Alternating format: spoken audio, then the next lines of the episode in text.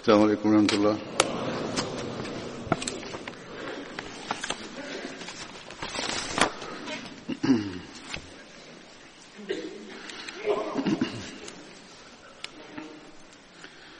أشهد أن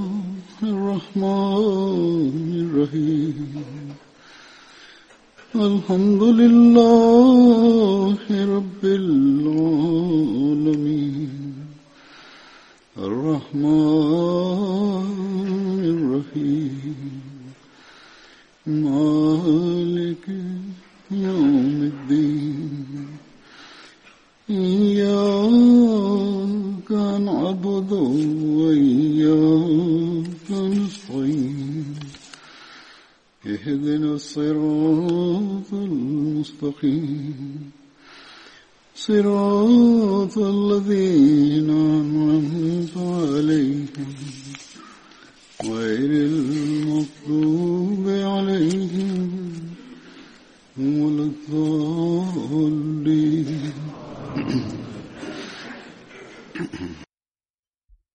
bismillahi rahmani rahim alifa mtukufu ayadahullah taala bin nasir aziz anasema leo tena nitazungumza kuhusu masahaba walioshiriki katika vita ya badri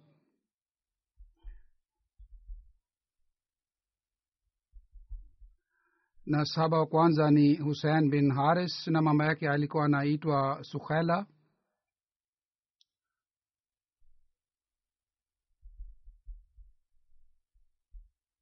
yeye pamoja na ndugu zake wawili tufail na ubedha alihamia madina. Na pamoja nao harat mista na ibad bin mutle pia walikuwepo na katika madina alikaa katika nyumba ya abdullah bin salim ajlani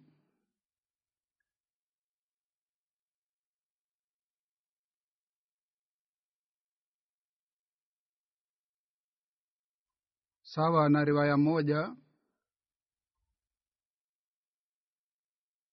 mtume saa salam alijenga udugu katika husein bin haris na abdullah bin jubair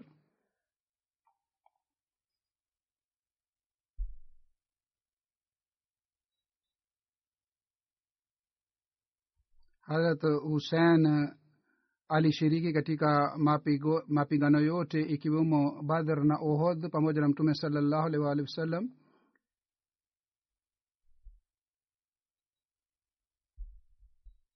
Harat ubada na tufail walikuwa ndugu wa husen walishiriki katika badr. Harat husen alifariki hijiria thelathini na mbili. Mtoto wa harat husen alikuwa anaitwa abdullah na binti zake walikuwa khadija na hind na hawa wote mabinti pia walisilimu wakati wa mapigano ya khaibar mtume salallahu alih walih aliwa aliwapatia ngano hawa wawili.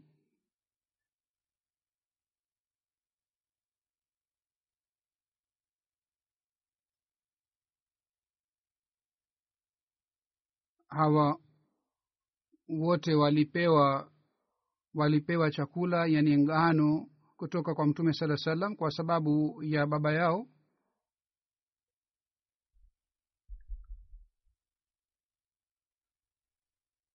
Hadrat safan ni sahaba wa pili na baba yake alikuwa anaitwa wahab bin rabia. Lakabu yake ni abu amar alikuwa kutoka katika kabila la abu haris. Baba yake alikuwa anaitwa wahab bin rabia.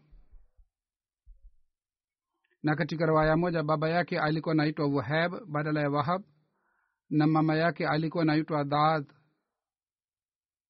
na alikuwa anajulikana kwa jina la bedha ndiyo maana kwa sababu ya hii hadha safwan alikuwa anaitwa ibne bedha alikuwa ndugu wa sahal na suhel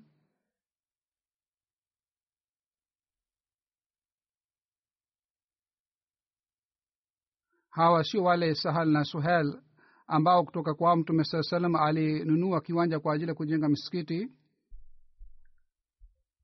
mtume saa salam alifanya safana rafi bin mualla ndugu alipohamia madina. Na katika riwaya nyingine ni kwamba alifanyiwa ndugu pamoja na rafwan bin ajlan. Kuhusu kifo chake pia kuna riwaya mbalimbali. Wengine wanasema hadrat safwan katika badr aliuawa na katika riwaya ingine imeelezwa kwamba yeye hakuuawa katika mapigano ya badr bali pamoja na mapigano ya badr alishiriki pamoja na mtume salallahu alaihi waalihi wasallam katika mapigano yoyote kuhusu safwan katika riwaya moja imeelezwa kwamba yeye baada ya mapigano ya badr alirudi makka na kisha alikaa muda mfupi kule makka na baadaye tena alihamia madina. Vile vile riwaya hii pia inapatikana kwamba mpaka ushindi wa makka aliendelea kuishi maka badala ya kurudi tena madina. Harat ibni abbas anasimulia mtume salallahu alaihi wasallam yeye alitumwa katika sheria ya abdullah bin jash.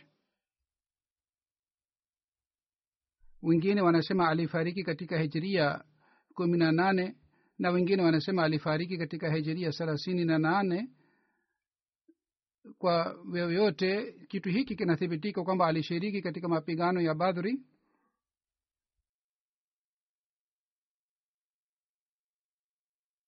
na swaba mingine ni hadrat mubashir bin abdul munzir aliyeshiriki katika badr.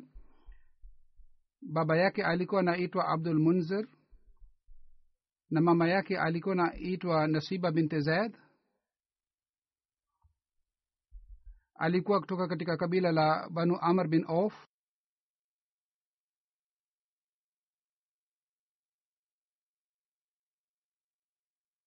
mtume salallahu alaihi waalihi wasallam alifanya ndugu katika akil bin abu bukair bukair na hadrat mubashir bin abdul munzir.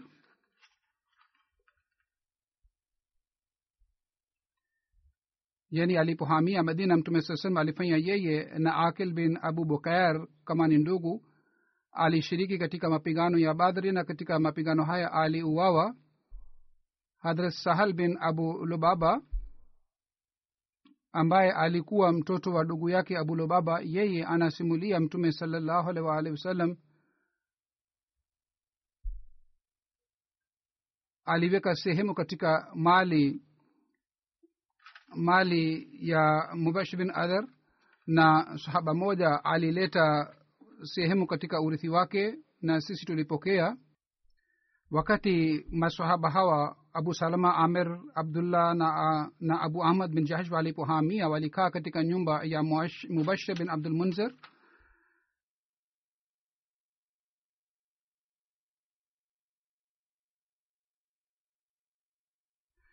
Hazrat mubashir alishiriki katika mapigano ya badr pamoja na ndugu zake wawili abu lubaba na sofa. Vilevile vile alishiriki katika bete akba alishiriki katika mapigano ya badr na ohod siku ya ohod aliuawa katika njia ya allah. Wakati mtume saa salam alipoelekea upande wa badr mtume salallahu alih waalihi wasallam alimteua abulubaba kuwa kuwa amiri wa madina na mtume saa salam alimrudisha yeye huko madina ili a, aangalie mambo ya madina. Lakini mtume salallahu alaihi waalihi wasallam aliweka sehemu katika mali iliyopatikana katika vita. Mubashir bin abdul munzer alikuwa katika bn aus.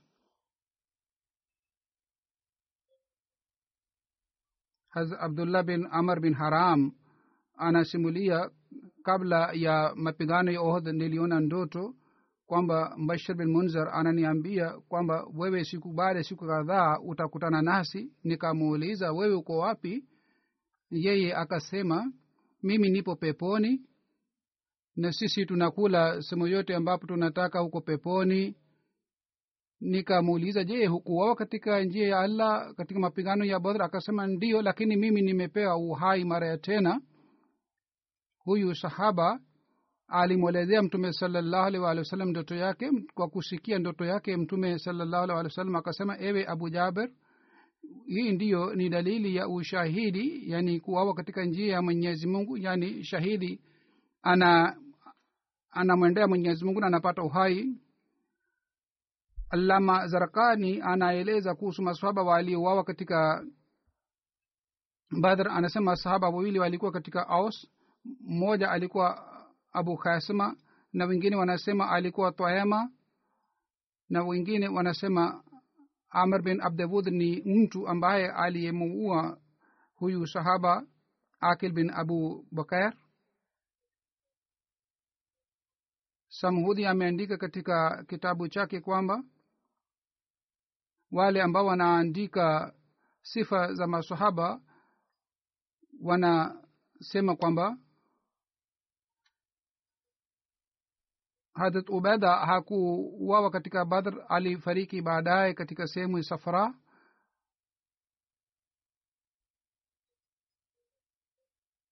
tibrani ameeleza kwamba hadrat ibne masud anasimulia bila shaka masahaba wale wa mtume salallahu alih walihi wasallam waliouawa katika badr mwenyezi mungu ataweka roho zao katika sura za ndege na watakula peponi watakuwa katika hali hii mara ghafla mwenyezi mungu ata atadhihirika juu yao na atasema enyi watumishi wangu nyinyi mnataka nini? Wao watasema e mola wetu je kuna daraja nyingine juu ya daraja hii? Maanake sisi tumekaa hapa je kuna daraja nyingine? Mungu atawauliza tena kwamba nyinyi mnataka nini? Masahaba watasema mara ya nne kwamba e mola wetu uturudishie roho zetu katika miili zetu ili sisi tuende tena duniani na tuwawe tena katika njia ya mwenyezi mungu kama tuliowawa hapo kabla huko duniani.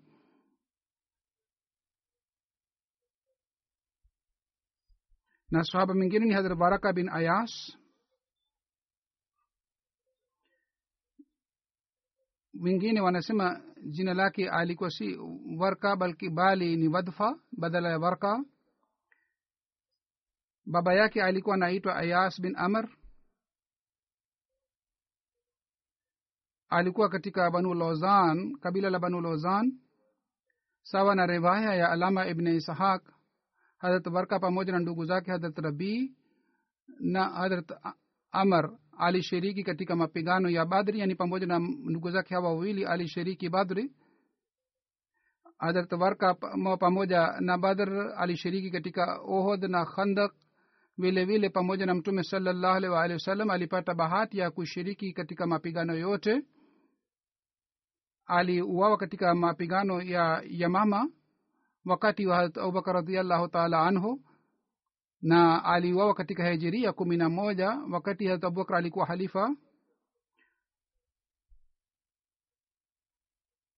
na saba mingine hadrat mohris bin nazla baba yake alikuwa naitwa abdullah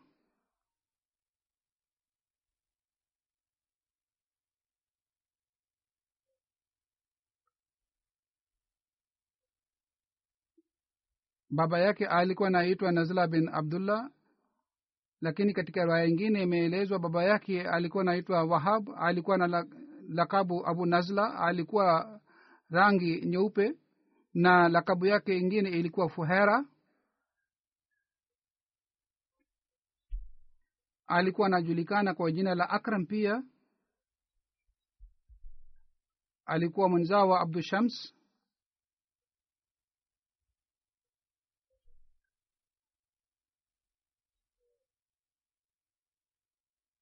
harat mohres alikuwa kutoka katika kabila la banu ghanam. Watu hawa watu wa kabila hili walisilimu na hawa wote walihamia madina. Wale wale hawa watu wote waliohamia madina mmoja wao alikuwa hadrat mohris pia ambaye alihamia madina baada ya kusilimu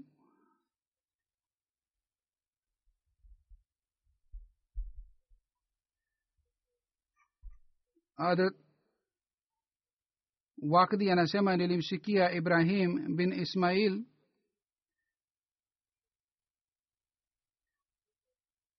isipokuwa mohres bin nazla. Hakuna mtu mwingine yeyote ambaye alitoka kwa ajili ya mapigano na yeye alikuwa amepanda juu ya farasi. Mtume salallahu alaihi wasallam mtume salallahu alaihi waalihi wasallam alifanya ndugu katika mohris bin nazla na amara bin hazm.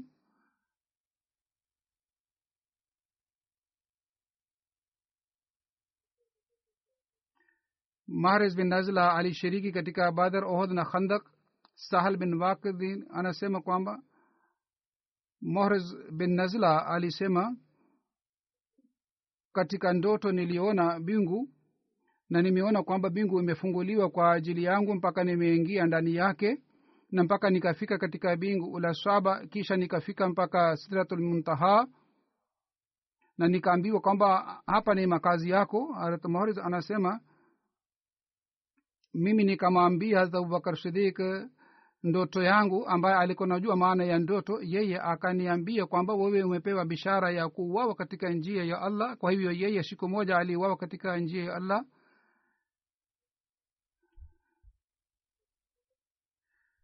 mohriz alishiriki pamoja na mtume salallahu alih waalihi wasallam kwa ajili ya mapigano ya yomul ghaba. Amr bin jahshi anasimulia kwamba hadrat mohriz bin nazla aliposhiriki katika badr wakati ule umri wake ulikuwa miaka thelathini na mbili na wakati alipouawa umri wake ulikuwa miaka thelathini na sita au thelathini na saba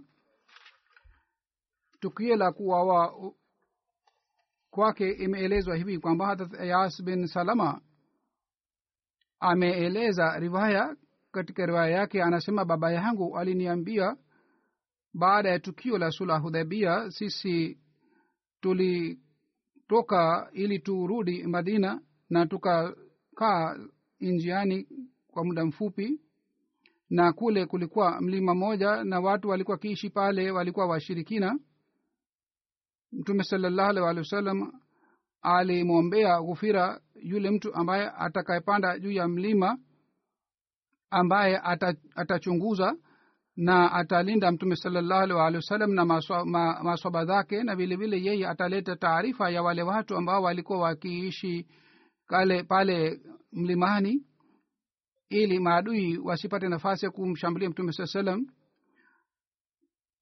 anasema mimi nilipanda mlimani mara mbili mara tatu kwa ajili ya jukumu hili kisha tukarudi madina. Baadaye mtume saa salam alituma ngamia zake kwa kumpatia rabaha aliyekuwa mtumishi wa mtume salallahu alih wa sallam mimi pamoja na talha nilitoka mimi nilikuwa naenda pamoja naye kwa ajili ya kuangalia wale ngamia abdurahman fazari alishambulia ngamia za mtume salallahu alih wasallam akachukua ngamia zote na akaamua yule mchungaji ravi anasema ewe raba shika farasi hii na umpatie talha bin ubaidullah kwa sababu ni farasi ya talha.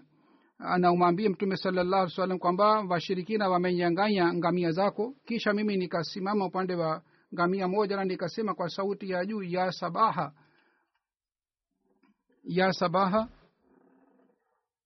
Neno hili waarabu walikuwa wakisema wakati mdui alipokuwa akishambulia asubuhi na walikuwa wakitumia neno hili kwa sauti ya juu ili ili watu wasikie na waje kwa ajili ya kumsaidia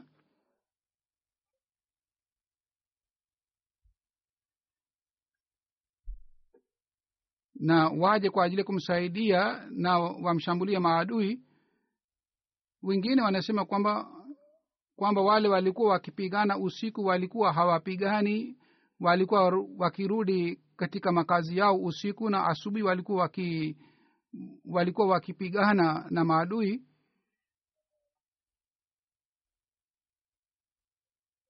kwa hiyo asubuhi kwa kutumia neno hili sabaha watu walikuwa wakiamsha na walikuwa wakiambiwa kwamba wajiandae kwa ajili ya kupigana na ma, maadui mara ya tena. Maana hii imeandikwa katika lughatul hadis. Anasema kwa vyovyote mimi nikawafuata wale maadui na nikaendelea kuwarushia mikuki na mishale nilikuwa nasoma shairi pia na lilikuwa nasema katika shairi langu kwamba anabnu ibnu akwae wa yomo yomrodha yaani mimi ni mtoto wa akwa na siku hii ni siku ya maangamio kwa ajili ya maadui. Kwa hiyo mimi nilipokuwa nikikutana na mdui yeyote basi mimi nilikuwa nikim, nikimpiga mishale na nilikuwa nikimwambia ana abnu akwa mayoma yomurza mimi ni mtoto mimi ni mtoto wa akwana siku hii ni siku ya maangamio kwa ajili ya maadui. Anasema mimi niliendelea kuwa kuwarushia mishale na kuwapatia majeraha. Na mtu yeyote alipokuwa akinishambulia mimi nilikuwa nikijificha uh, upande wa mti na nilikuwa nikimshambulia. Mpaka wale maadui wote waliingia bondeni walipoingia pale bondeni mimi nikapanda juu ya mlima na nikaanza kuwarushia na kuwapigia mawe yani wale watu ambao walikuwa wananyanganya ngamia za mtume salallahu alehi wasallam. Mimi nilikuwa nawapigia mawe na anasema mimi niliendelea kuwafuata kwa njia hii mpaka mpaka mimi nikachukua ngamia ngamia wote wa mtume salallahu alih waalihi wasallam walioyanganywa na wale maadui mimi niliendelea kurusha mishale na mikuki mpaka wale maadui wakatupa mishale yao na silaha yao ili waweze kukimbia kwa urahisi yaani wakatupa waka mzigo wa silaha yao ili waweze kukimbia. Anasema kitu chochote walichokuwa wakituma wakitupa nilikuwa nikiweka alama juu yake ili masahaba waweze kutambua mpaka wale watu wote wakaja katika bonde na kule walikutana na mtu mmoja kule wakaanza kula chakula na mimi nimekuwa nimekaa mlimani fuzari akasema huyu ni nani ambaye namuona? Akasema huyu mtu ametusumbua sana. Tangu asubuhi yeye anaturushia mishale na anatushambulia kiasi kwamba yeye amenyanganya kila kitu kutoka kwetu. Yeye akasema kwamba inatakiwa watu wanne wamwendee na salma bin akwa anasema watu wanne wakaja na wakanifuata huko mlimani. Walipokuja karibu nami kiasi hiki kwamba niliweza kuzungumza nao nikawaambia kwamba je mnanijua mimi ni nani? Wakasema hapana mimi hatujui wewe ni nani. Wewe ni nani? Akasema mimi ni salama bin akwa kisha baadaye akawaambia wale makafiri kwamba wallahi mwenyezi mungu ambaye amempatia heshima mtume salallahu alaihi waalihi wasallam mimi ninao uwezo wa kuwakamateni ninyi nyote lakini ikiwa miongoni mwetu yeyote akitaka kunikamata mimi hamtaweza kunikamata kwa kusikia hii. Mmoja wao katika wale watu wanne mmoja wao akasema kwamba mimi pia nadhani kwamba unayosema ni kweli sisi hatuwezi kukumata wewe. Kwa hiyo wale wote wanne wakarudi na mimi nikaendelea kukaa huko mlimani mpaka nikasikia na nikaona farasi za mtume salallahu alih wasallam wanakuja. Na saba wa kwanza alikuwa akram asadi na abu katada pia baadaye alikuja na nyuma yake alikuwa mikdad bin aswad kindi. Mimi nikashika farasi ya harat mohres basi wale maadui wote kwa kuona hali hii wakakimbia.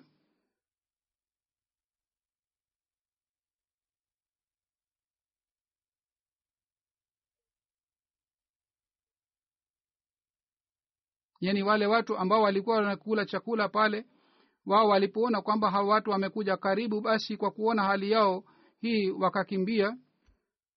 Mimi nikamwambia harat mohres wewe usiande karibu nao isije wakakuua usubiri mpaka mtume saa salam aje pamoja na maswaba zake.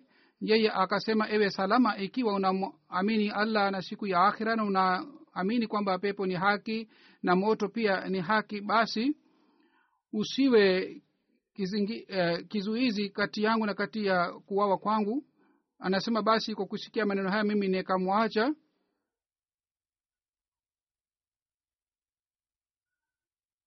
basi wale maadui wakamshambulia abdurahman pamoja na farasi yake.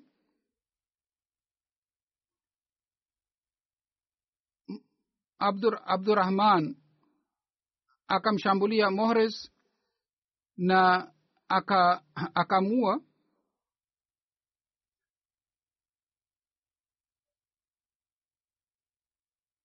Wale watu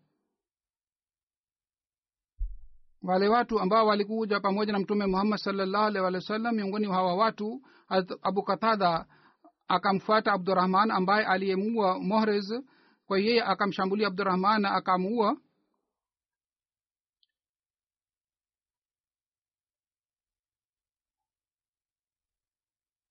Anasema mimi niliendelea kuwafuata wale maadui mpaka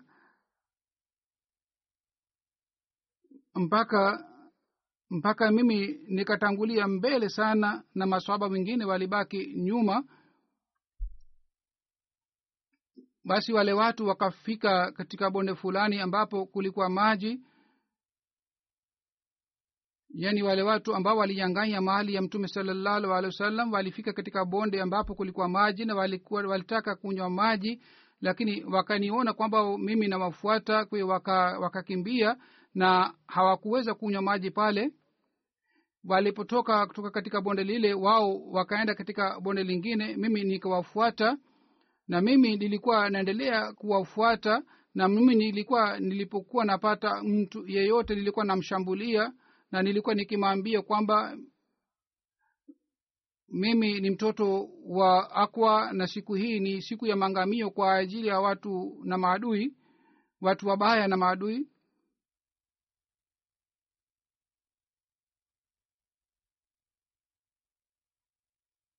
mtu mmoja katika maadui akasema kwamba wewe je ni yule akwa ambaye alikuwa anatufuata asubuhi? Yaani wewe ni yule ambaye anatufuata tangu asubuhi? Mimi nikasema ndiyo mimi ni yule akwa ambaye anaofuateni tangu asubuhi. Kwa hiyo wao wakaacha farasa mbili farasi mbili nyuma. Mimi nikashika ngamia hizi uh, farasi hizi mbili na nilimwendea mtume salallahu alih wa sallam ni mimi nikanywa maji na nikatawadha na nili nilimwendea mtume salallahu alih waalihi wasallam nilikuta mtume muhammad saa salam alikuwa katika sehemu fulani ambapo jana maadui walikuwa wamekaa. Basi mimi nikaona kwamba mtume salallahu alih salam alikuwa ameshapata ngamia zake zote ambao walinyanganywa na wale maadui. Katika ngamia hao wote ngamia moja alichinjwa na hazrat bilal alikuwa anapika chakula kwa ajili ya mtume salallahu alih waalihi wasallam.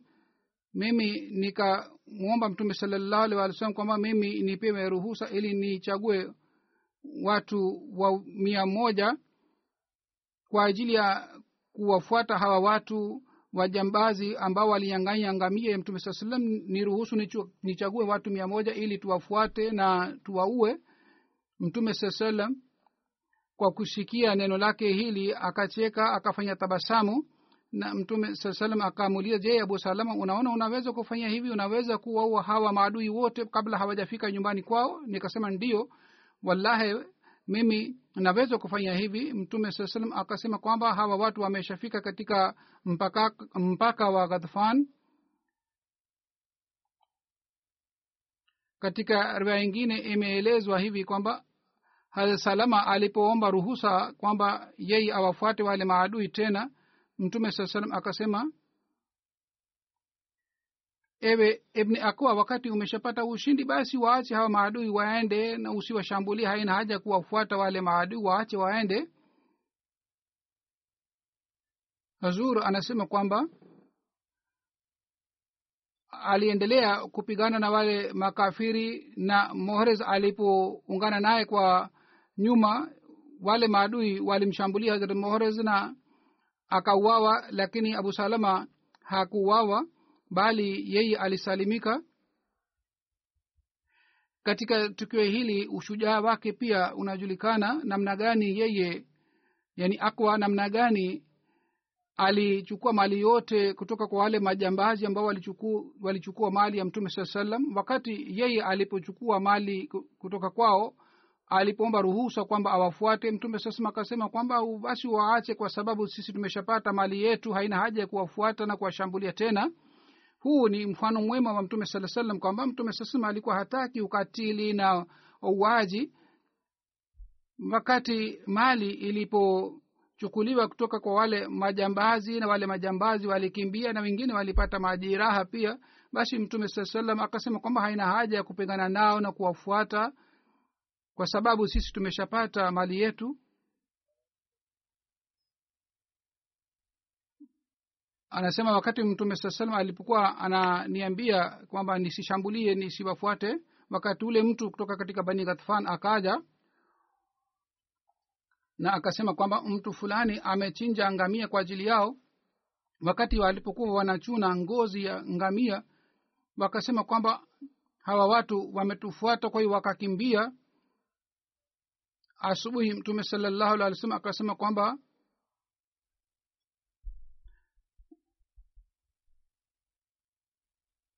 abu katada ni yule ambaye aliwafuata wale maadui na vile vile salama pia aliwafuata wale maadui. Anasema mtume saa salam alinipatia sehemu mbili ni sehemu moja ya mtu mmoja ambaye anapanda katika farasi na sehemu ingine kama mimi niliwafuata kwa uh, kwa miguu yaani mimi nilipewa sehemu mbili kutoka kwa mtume salallahu alih walih wa sallam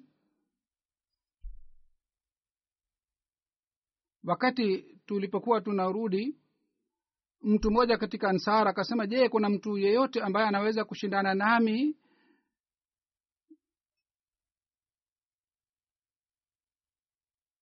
Masahaba ingawa walikuwa wanashiriki katika mapigano lakini walikuwa wakitafuta njia mbalimbali za kujiburudisha. Kwa mfano katika mashindano ya aina hii walikuwa wakifanya mashindano ya aina hii. Kwa hiyo mtu mmoja kutoka katika ansara akasema je kuna mtu yeyote ambaye anaweza kukimbia pamoja nami ambaye anaweza kunishinda mimi?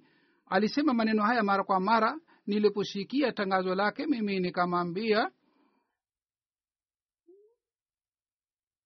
je huheshimu mtu mwenye heshima je wewe huogopi kutoka kwa mzee? Akasema hapana mimi simwogopi mtu yeyote isipokuwa mimi namwogopa mtume salallahu alih wasallam.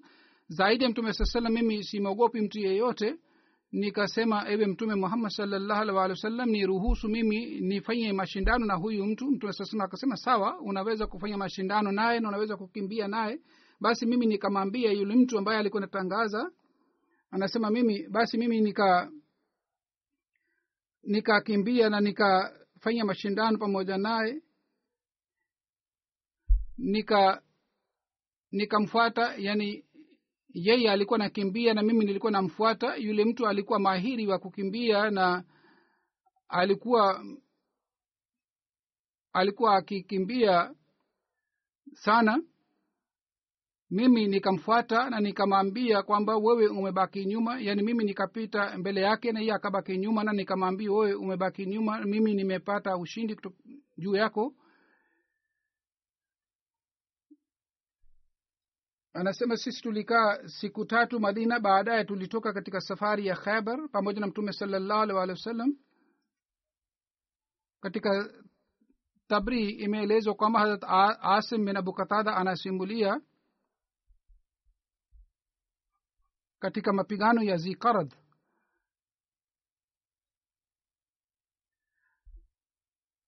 mohrez bin nazla ni yule mtu ambaye alipata farasi yake kutoka kwa masahaba wengine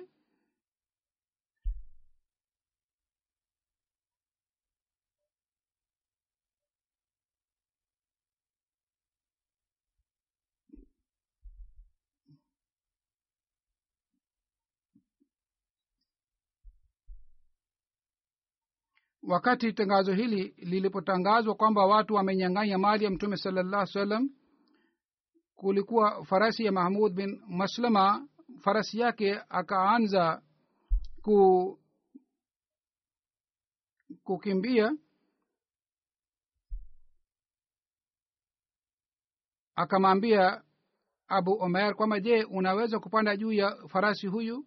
Akasema ndiyo mimi naweza mimi naweza kupanda juu ya farasi basi yeye alipewa farasi ile yeye alipanda juu ya farasi ile ni hadhmorz alipanda juu ya farasi ile na yeye akaacha farasi yani farasi akakimbia kwa mbio sana mpaka ali, alikutana na mtume muhammad salllahu alih wasallam. Harat mohris bin nazla akasema kwamba tusubiri kidogo kwa sababu wapo wengine maswaba ambao wanatufuata katika hali hii mtu mmoja akamshambulia moris na akamua. Kwa kuona hali hii farasi akaanza kukimbia tena na hakuna mtu yeyote ambaye aliweza kum, kumshika na kumkamata yule farasi mpaka farasi alifika katika mtaa fulani. Na siku ile alikuwa moris bin nasla peke yake ambaye aliuawa katika njia ya mwenyezi mungu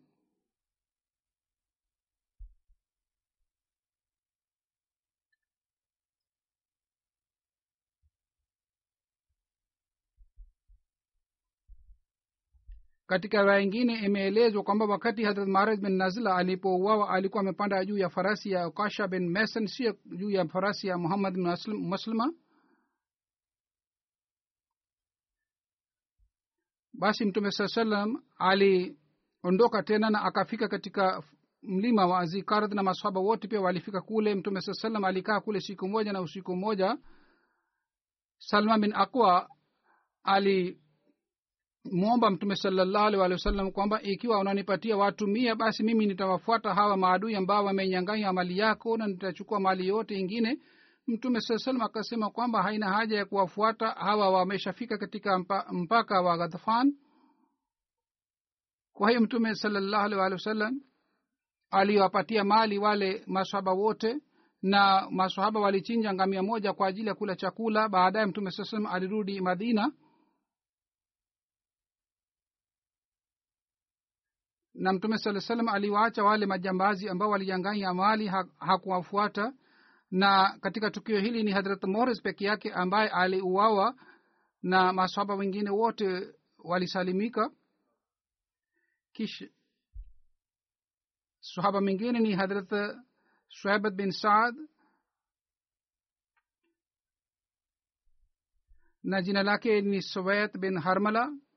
Hadrat shuabat alikuwa kutoka katika kabila abdiddar mama yake alikuwa hunedha alikuwa miongoni wa wale masahaba walitangulia kusilimu. Wanahistoria wanasema kwamba alikuwa miongoni wa wale waliohamia habsha.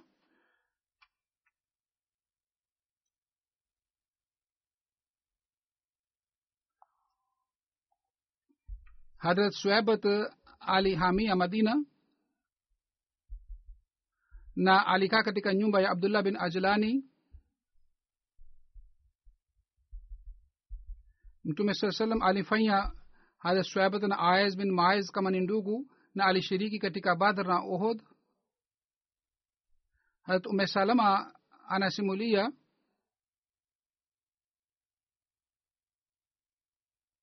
harat abubakar mwaka moja kabla ya kufariki kwa mtume salallahu alaihi waalihi wasallam alienda katika sehemu fulani ya siria kwa ajili ya biashara.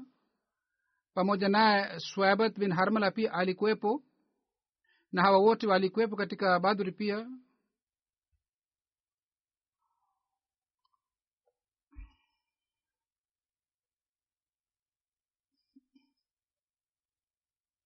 Swabat akamwambia noman nipatie chakula. Yani alikuwa ameteuliwa kuwa kiongozi juu ya chakula kilichokuwa kinachukuliwa kwa ajili ya safari. Kwa hiyo akamwambia yule mtu kwamba unipatie chakula. Akasema kwamba mi sitakupatia chakula mpaka abubakar aje.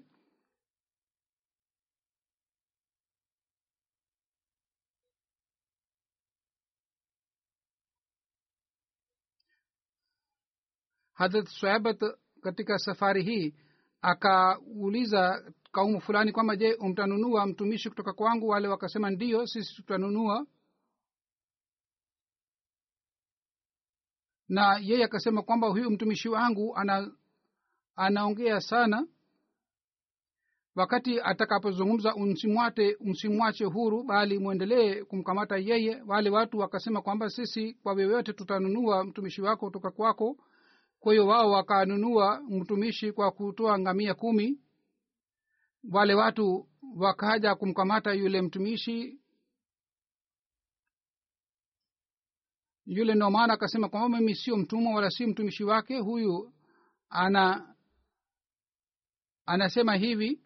Kwa hiyo huyu saba akasema kwamba suabat akasema mi niliwambieni mapema kwamba huyu atasema maneno ya aina hii kwa hiyo msimwache wakati abubakar aliporudi na watu wakamwambia kuhusu tukio hili abubakar akawafuata na akawapatia ngamia na akamchukua noman tena yani akamrudisha noman tena. Na yeye akasema kwamba huyu sio mtumwa bala sio mtumishi bali ni mtu ambaye anaye huru. Hawa walipomjia mtume salallahu alaihi waalihi wasallam wakamwelezea tukio hili mtume salallahu alaihi waalihi wasallam pamoja na masahaba zake wali walicheka sana kwa kusikia tukio hili.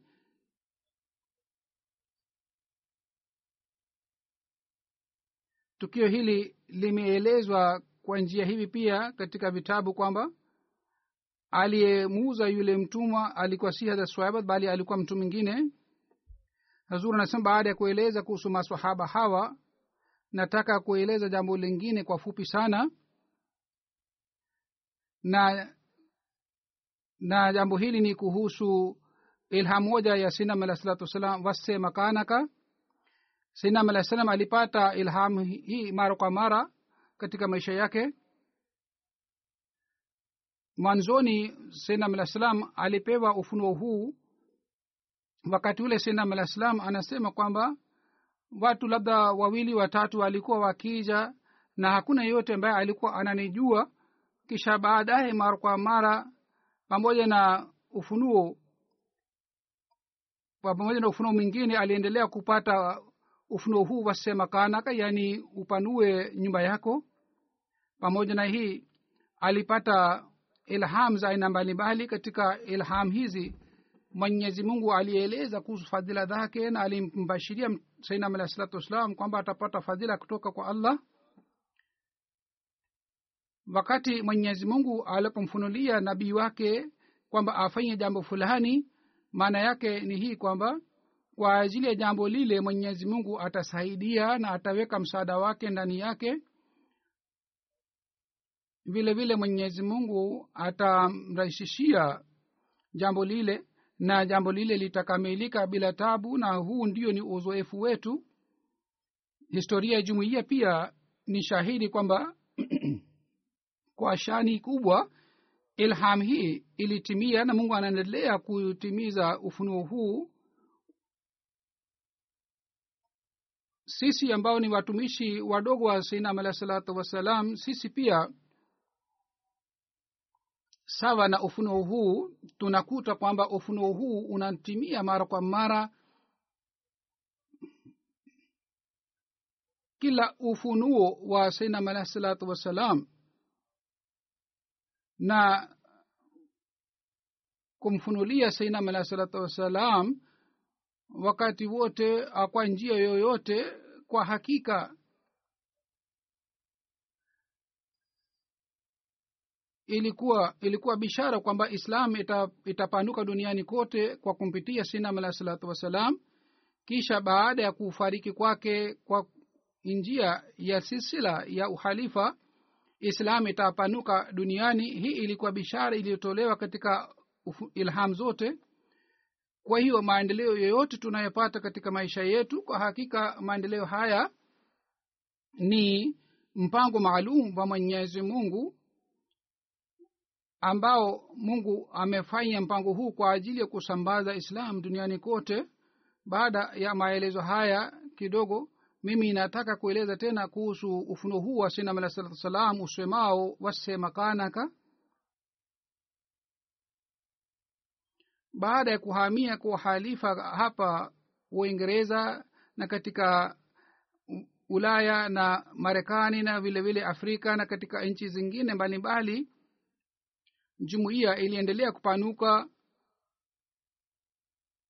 na mwenyezi mungu aliendelea kutupatia sehemu mbalimbali kwa ajili ya kujenga halifa mtukufu wa nne wakati yeye alipohamia hapa wakati ule mwenyezi mungu ali alituonyesha msaada wake maalum. Na katika islamabad jumuiya ilipata nafasi ya kununua shamba la ekar ishirina tatu na baadaye ekar sita ziliongezwa katika ekar hizi ishirina tano. Na jasa salana ilikuwa ikifanyika pale na kwa ajili ya wakfine zindigi nyumba pia zilijengwa na ilikuwa nyumba kwa ajili ya halifa pia. Vilevile vile ofisi mbalimbali zilikuwepo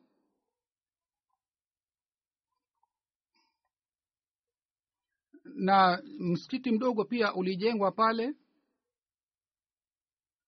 Nakumbuka elfu moja mia tisa themanini na tano nilipokuja hapa halifa mtukufu wa nne aliniambia kwamba mwenyezi mungu ametupatia sehemu nzuri sana hapa.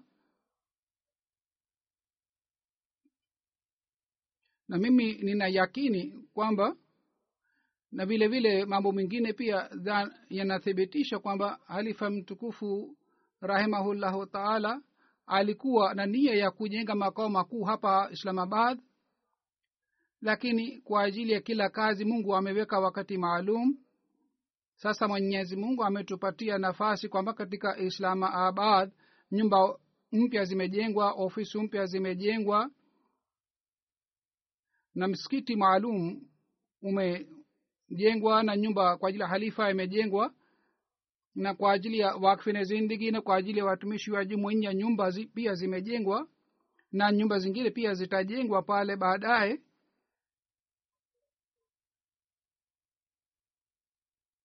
Katika mji wa london nyumba zilitumiwa kama ni ofisi kwa ajili ya jamaat na ilikuwa shida vyumba vilikuwa vidogo sana na kwa tabu sana ofisi hizi zilikuwa zikafanya kazi lakini kazi kwa sababu imepanuka sana na vyumba hivi vilikuwa vidogo sana. Hivyo ndivyo council pia ilikuwa ikileta malalamiko kwamba nyumba hizi zimejengwa kwa ajili ya kukaa sio kwa ajili ya ofisi. Basi muondoe ofisi zenu. Waye mara kwa mara walikuwa wakipiga kelele na walikuwa wakileta malalamiko kwamba kwa nini mnatumia nyumba hizi kama ni ofisi sasa ofisi kama tatu nne zilizokuwa zikifanya kazi katika nyumba hizi ofisi zote inshallah zitahamia islamabad. Hivyo ndivyo pamoja na mpango huu wa islamabad katika farnham pia.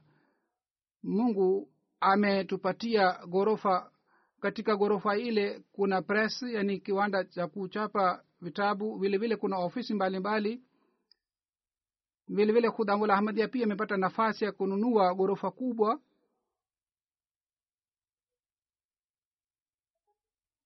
Kabla ya hii sehemu ilinunuliwa katika hadikatul mahdi kwa ajili ya jalsa salana na shamba hii ni ekr mia mbili. Kisha jamia ahmadia ambayo zamani ilikuwa katika london baadaye ili ilihama kutoka london. Na sehemu kwa bei rahisi ilinunuliwa kwa ajili ya jamia ahmadia ambapo kuna mazingira mazuri takribani ekar thelathini zilizonunuliwa kwa ajili ya jamia ahmadia sehemu hizi zote zipo karibu sana na islamabad.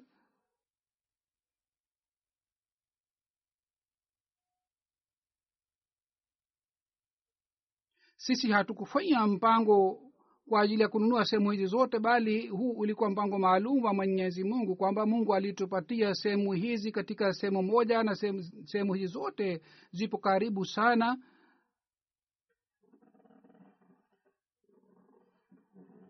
Mwenyezi mungu pamoja na makao makuu yetu ametupatia sehemu zingine jamia pia ametupatia ambayo ni karibu sana na islamabad.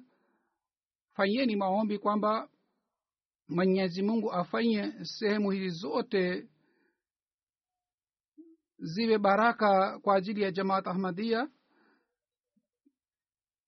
kama nilivyosema kwamba kule islamabad nyumba ya khalifa pia imejengwa na ofisi zimejengwa na msikiti mkubwa umejengwa. Kwa hiyo mimi mimi nitahama kutoka london siku zijazo na mimi nitahamia islamabad baada ya siku chache. Nikihamia pale mfanye maombi sana mwenyezi mungu aweke baraka sana katika sehemu ile mungu aendelee kuteremsha baraka zake.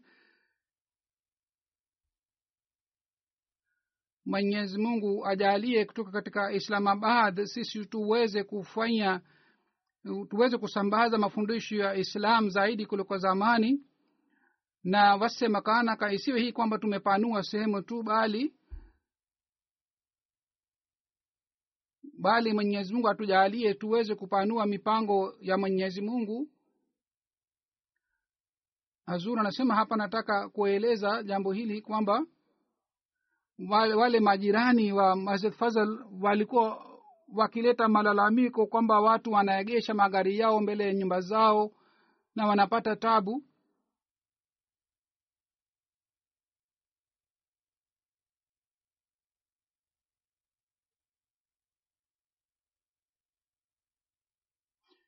kwa hiyo sasa majirani ambao wanaishi karibu na islamabad wao wasipate malalamiko ya aina hii msilete usumbufu kwa ajili yao. Mnalazimika kufuata sheria ya traffic na muzingatie kanuni ya traffic. Ikiwa kuna swali kuhusu ijumaa inshallah nitakuja hapa batfutu kwa ajili ya kuongoza swala ya ijumaa. Mimi nimemwambia amir saheb kwamba yeye afanye mpango maalum kisha awaambie wale watu ambao wanataka kusali ijumaa katika islamabad waende kule islamabad. Yani katika islamabad pia katika msikiti wa islamabad pia jumaa itaswaliwa na watu wanaweza kwenda kule. Amir sahib yeye afanye mpango ili watu waweze kwenda kule pia. Watu ambao wanaishi maili ishirini karibu na msikiti wa islamabad wanaweza kujumuika katika msikiti ule na kusali ijumaa pale kwa vyoyote kwa kupitia amir saheb ma, marais wenyekiti wote watapata mwongozo na mwelekeo.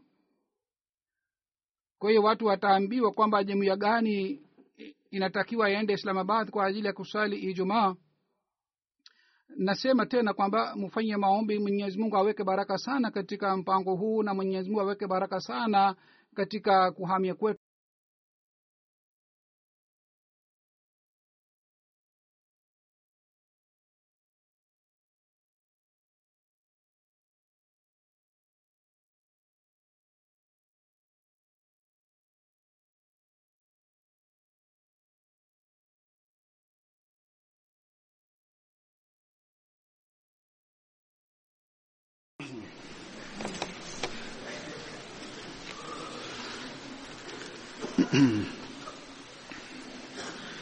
الحمد لله الحمد لله نحمده ونستعينه ونستغفره ونؤمن به ونتوكل عليه ونعوذ بالله من شرور انفسنا ومن سيئات اعمالنا من يهده الله فلا مضل له ومن يضلله فلا هادي له.